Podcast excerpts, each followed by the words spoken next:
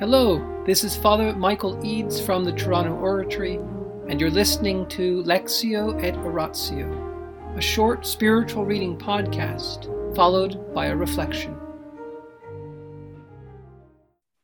Imitation of Christ by Thomas à Kempis, Book 1, Chapter 9, on obedience and submissiveness.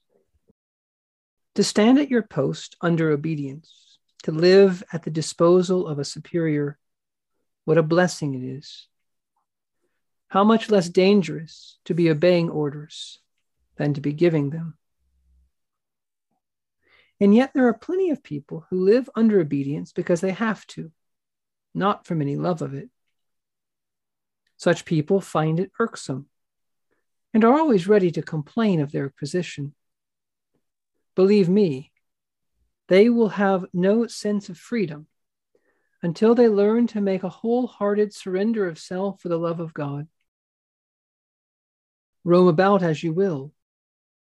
Never will you find rest without humble surrender to the will of a superior. The idea that you can find it by drifting about from one monastery to another is a common one, but it is only a dream.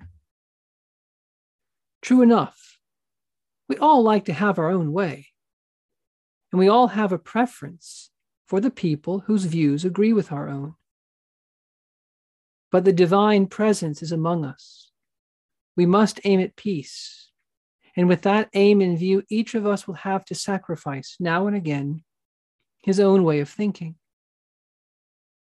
After all, the wisest of us is not omniscient. And it is a pity to be so sure about our own point of view that you never listen to other people's. Quite possibly you are right. But if you forget about that and let the other man have his way for the love of God, you'll have made the most of the situation. How often I have heard the truth acknowledged that there is more safety to be found in taking advice than in giving it. A man's judgment may be as sound as you will, but if he cannot bring himself to agree with others when there is good reason, and the nature of the case demands it, it's a sure sign of pride and obstinacy. In the name of the Father, and of the Son, and of the Holy Spirit. Amen. Angels of God, our guardians dear, to whom God's love commits us here, ever this day be at our side to light and guard, to rule and guide. Amen. Most Sacred Heart of Jesus, Teacher of teachers, have mercy on us. Saint Philip Neri, gentle guide of youth, Apostle of Rome, vessel of the Holy Ghost, pray for us. In the name of the Father, and of the Son, and of the Holy Spirit. Amen.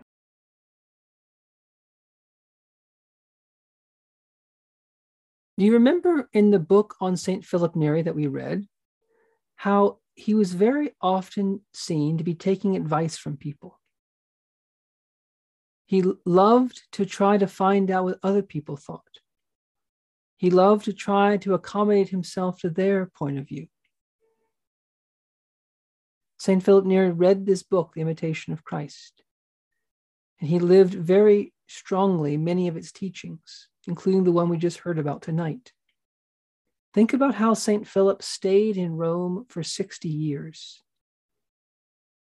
Think about when he founded the Oratorians, he gave them a kind of stability, not by vow or by some kind of external bond, but that they would intend to stay in one place their whole life. We always tend to think the grass is greener on the other side. I could only be with that person, or if I could only be with this person, or if I only had that job, or in the case of the reading tonight, which is very much geared to monks, if I could only be in that monastery over there, then I'd be at peace. Then I'd be happy. In other words, the temptation he's describing primarily for monks is a temptation that's very human. There is a Dominican theologian who was once a novice master in a European country. And he used to say when he was a novice master that Novices would often get sick during their novitiate. There's the beginners. And he found over time there was a certain kind of sickness that was a result of their souls not surrendering to God's will. And there would be a kind of overflow into their body. And this priest used to tell them, My son, you must say to God, you must try to realize this is my life. Stop trying to find a different life. stop trying to live a life that you wish you had. No, this is your life. Live the life you have now. Accept it, embrace it, surrender to God's will for the love of Him. St. Philip used to say that we have to compromise sometimes, we have to condescend sometimes. He would condescend to his doctors, even. Instead of forcing his own will, he would condescend and let other people have their way. That's one version of it. But ultimately, we have to let God have his way. We cannot be in one vocation, one state of life, and be constantly wishing for another. No, peace comes from aligning our will with God's will. It may not be what we dreamed of, it may not have been what we always imagined we'd be doing. But God knows us better than we know ourselves. God knows what's truly best for us. We don't really know what's best for ourselves. We think we sometimes do, but in fact, we don't really know what will make us truly happy. We don't know what the future holds. We don't know how our life is connected fully to other people. And so we have to follow him step by step, day by day. We have to follow the kindly light that God is leading us with. Lead kindly light, St. John Henry used to say, lead kindly light. If we want more light, and that is, if we want to have more clarity, then follow the lights we've been given. Be faithful to what you've been shown, and God will show you more. For he who's faithful in small things will be faithful in much. Now, why don't we want to be docile? Why don't we want to be obedient? Usually, it's pride and vainglory. We don't want to seem less than other people. And one way we don't appear less than other people is by indirectly resisting their will. If we resist them, then we're kind of showing that we're great. If we follow them, we seem to ourselves to be less. If we're obstinate in our opinions, never willing to go along with another guy's opinion, even though it's got a good reason behind it, it's a sign of vainglory. We have to think if we submit our minds to them, we'll appear less. We think by being obstinate, we appear great. That's just pride, just vainglory. We're here to follow reason, good reasons. And other people can have good reasons too. And even if we're right, if we sometimes condescend and go along with other people, then maybe guess what might happen? Later on, they might say, Oh man, you were right. and great. But if we're always having the last word, always having to enforce our way,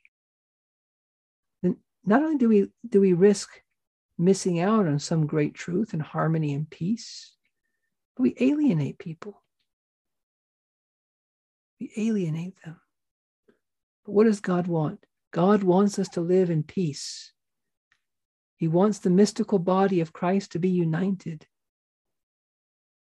And peace can exist with difference of opinions about things. We don't have to all agree on everything. Peace is about our wills coming together, of living in harmony, accepting certain differences, and living together in love, serving one another, sacrificing our wills for the good of the whole out of love for God.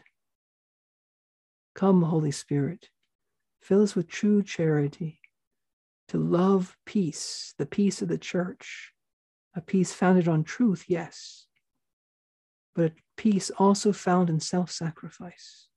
For he who loses his life finds it. He finds it in the whole of the church. In the name of the Father, and the Son, and the Holy Spirit. Amen.